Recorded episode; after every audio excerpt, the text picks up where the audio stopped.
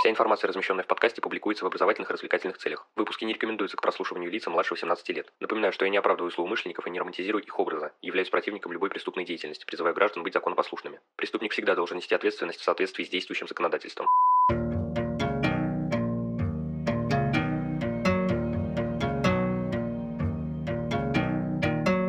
Всем привет, вы на канале Cream One, и сегодня мы поговорим о теории отражения, в чем заключается ее сущность, почему она работает надежнее, чем швейцарские часы, и по какой причине именно благодаря ей, в принципе, возможно расследование и раскрытие преступлений. В общем, без лишних слов, поехали.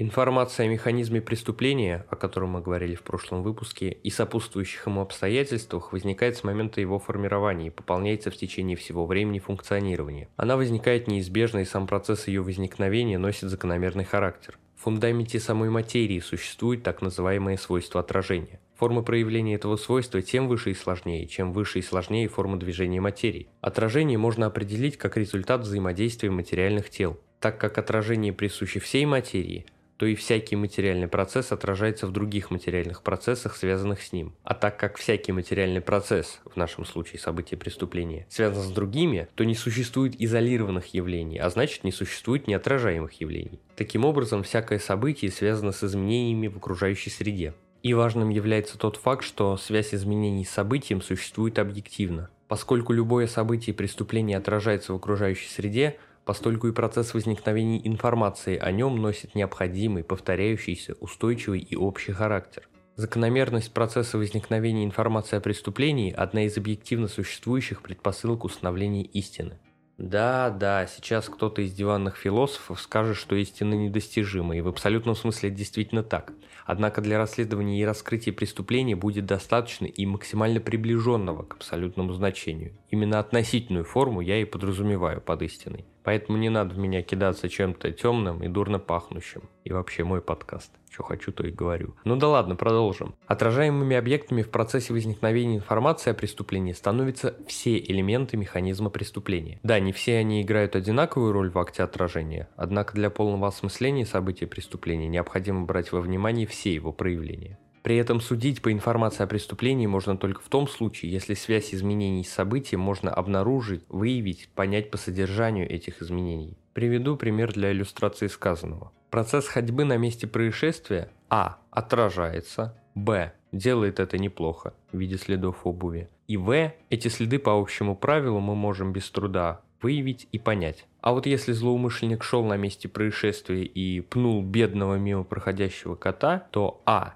это действие также отражается. Б. Правда делает это в меньшей степени с точки зрения наглядности. И В. Самое главное. Данное действие на объекте в виде кота сложнее додуматься обнаружить, в принципе обнаружить и связать этот след с событием преступления. Ну мало ли что за частицы грязи могут быть у кота на боку, кто знает, где он там лежал и кто его трогал. Изменения среды несут в себе сведения о всем процессе отражения, становятся неким хранилищем информации о событии. Поскольку среда, в которой преступление вызывает изменения, не есть нечто монолитное, а целый комплекс объектов, процессов и явлений, постольку и отражение преступления, его отпечаток, содержится не на одном отражающем объекте, а на большом множестве. Информация о событии распределена по всем объектам отражающего комплекса, то есть по всем потенциальным доказательствам. При этом каждый из них содержит только порцию сведений. Стоит отметить, что содержанием информации могут быть не только те изменения, которые претерпевает в результате отражения среда, но и изменения на отражаемом объекте как последствие акта отражения.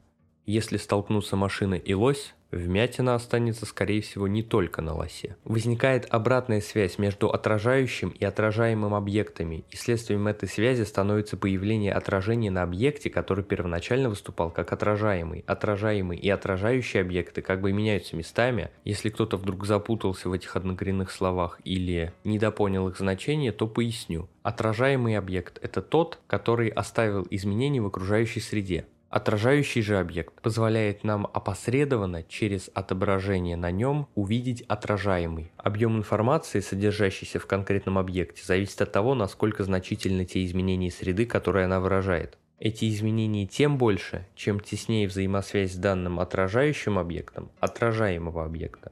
Поэтому, например, предмет посягательства орудия преступления содержит значительный объем информации о событии, а, например, показания свидетеля не очевидца более скудны, ибо сам свидетель непосредственно не воспринимал события, то есть в акте отражения не участвовал. И что важно и примечательно, данный тезис находит свое отражение в законодательстве. В статье 75 УПК РФ, помимо прочего, указано, что недопустимыми доказательствами являются показания, основанные на догадке, предположении и слухах.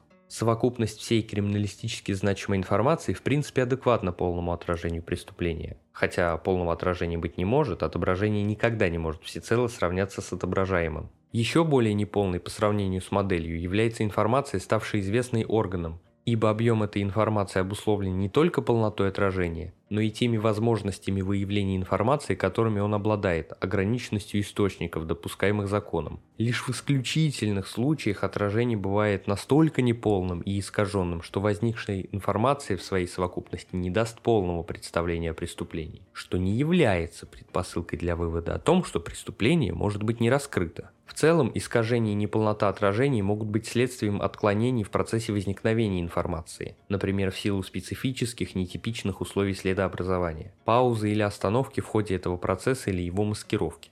Искаженные отражения поддаются коррекции посредством сопоставления с другой информацией, достоверность содержания которых не вызывает сомнения, а также установление причин искажений и получение данных о том, что отражаемый объект мог и таким образом отразиться на отражающем объекте, либо о том, что вначале он отразился иначе, но потом отражение было искажено. Как правило, такая информация устанавливается путем экспериментов, либо с помощью справочных данных. Неполнота отражений не обязательно препятствует использованию в судебном исследовании. Если отражение настолько неполно, что оно не передает тех изменений среды, по которым можно судить об отражаемом объекте, то неполнота его существенна. В таком случае можно говорить об информационной пустоте отражения. Если же отражение лишь недостаточно точно передает изменения среды, то такая неполнота несущественна, ибо может быть компенсирована информацией, почерпнутой из других отражений. При этом необходимо иметь в виду, что характеристика отражения отражение зависит и от средств исследования этого отражения.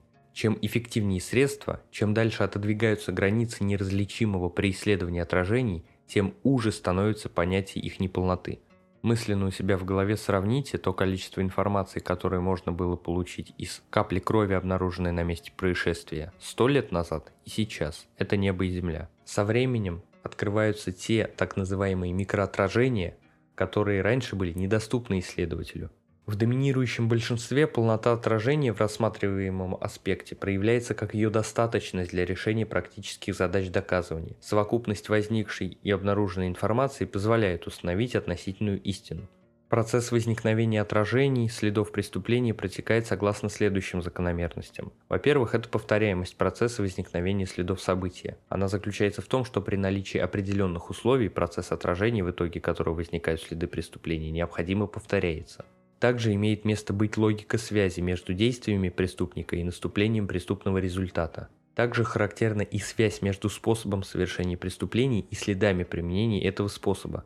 То есть возможно, исходя из знания способа совершения преступлений, судить о тех следах, которые неизбежно возникают при совершении данным способом. При конкретном способе совершения преступления возникают именно такие следы, а не иные. Для примера приведу широко известный факт. При повешении у трупа в доминирующем большинстве случаев остается странгуляционная борозда. Также стоит отметить, что выбор способа совершения преступлений зависит от конкретных известных обстоятельств субъективного и объективного характера. Здесь также по привычной схеме. Зная одно, мы можем узнать другое, так как это закономерность. Изменение среды, будучи отражением событий преступления, результатом взаимосвязи объектов, участвующих в акте отражения, есть конечная фаза этого процесса. Но когда процесс отражения завершен и возник отпечаток отражаемого объекта, начинается противоположный процесс – уничтожение, так называемое отрицание отражения, которое заканчивается полным исчезновением, снятием. У каждого отражения это происходит с разной скоростью. Данный процесс протекает под влиянием объективных и субъективных факторов, так же естественно, как и само отражение.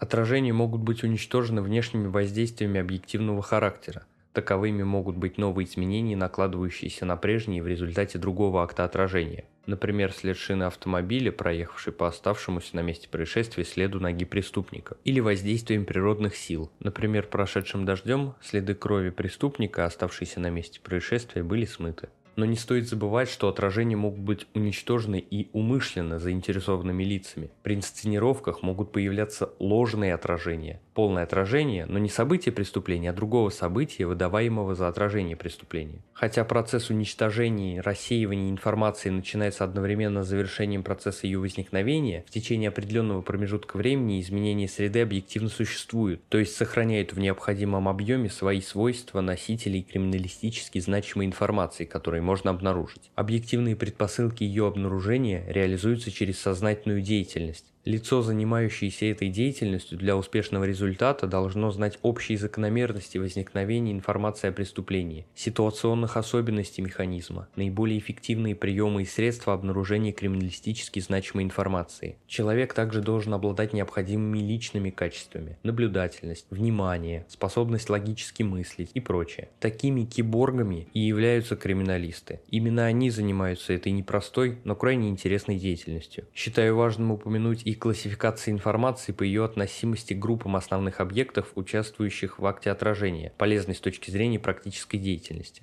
Субъектная информация характеризует анатомические и психические свойства субъекта преступления, его интеллектуальные и профессиональные способности, признаки его внешности и индивидуальность строения отдельных частей тела рук, ног, лица, зубов и других, а также особенности его биологических выделений – крови, мочи, слюны, пота, спермы и прочих. Объектная информация характеризует различного рода материальные объекты или вещества, несущие на себе следы последствия или сами являющиеся такими следами с точки зрения их внешних и отчасти внутренних особенностей, а также особенностей вечной обстановки, в которой совершалось преступление. Модальная информация характеризует особенности способа поведения субъекта на всех этапах преступной деятельности, на стадии подготовки, совершения сокрытия ее следов и ее механизма. Существенное значение имеет деление информации на доказательственную и ориентирующую. Первое используется в процессе доказывания и установления истины по делу. Напоминание философам, плевать в меня за выражение установления истины не обязательно. Ориентирующая же информация чаще всего носит вспомогательный характер и в ходе поисково-познавательной деятельности позволяет выявлять источники доказательственной информации. Однако в любом случае информация о совершенном преступлении приобретает процессуальное и иное криминалистическое значение только после осуществления надлежащей процессуальной процедуры.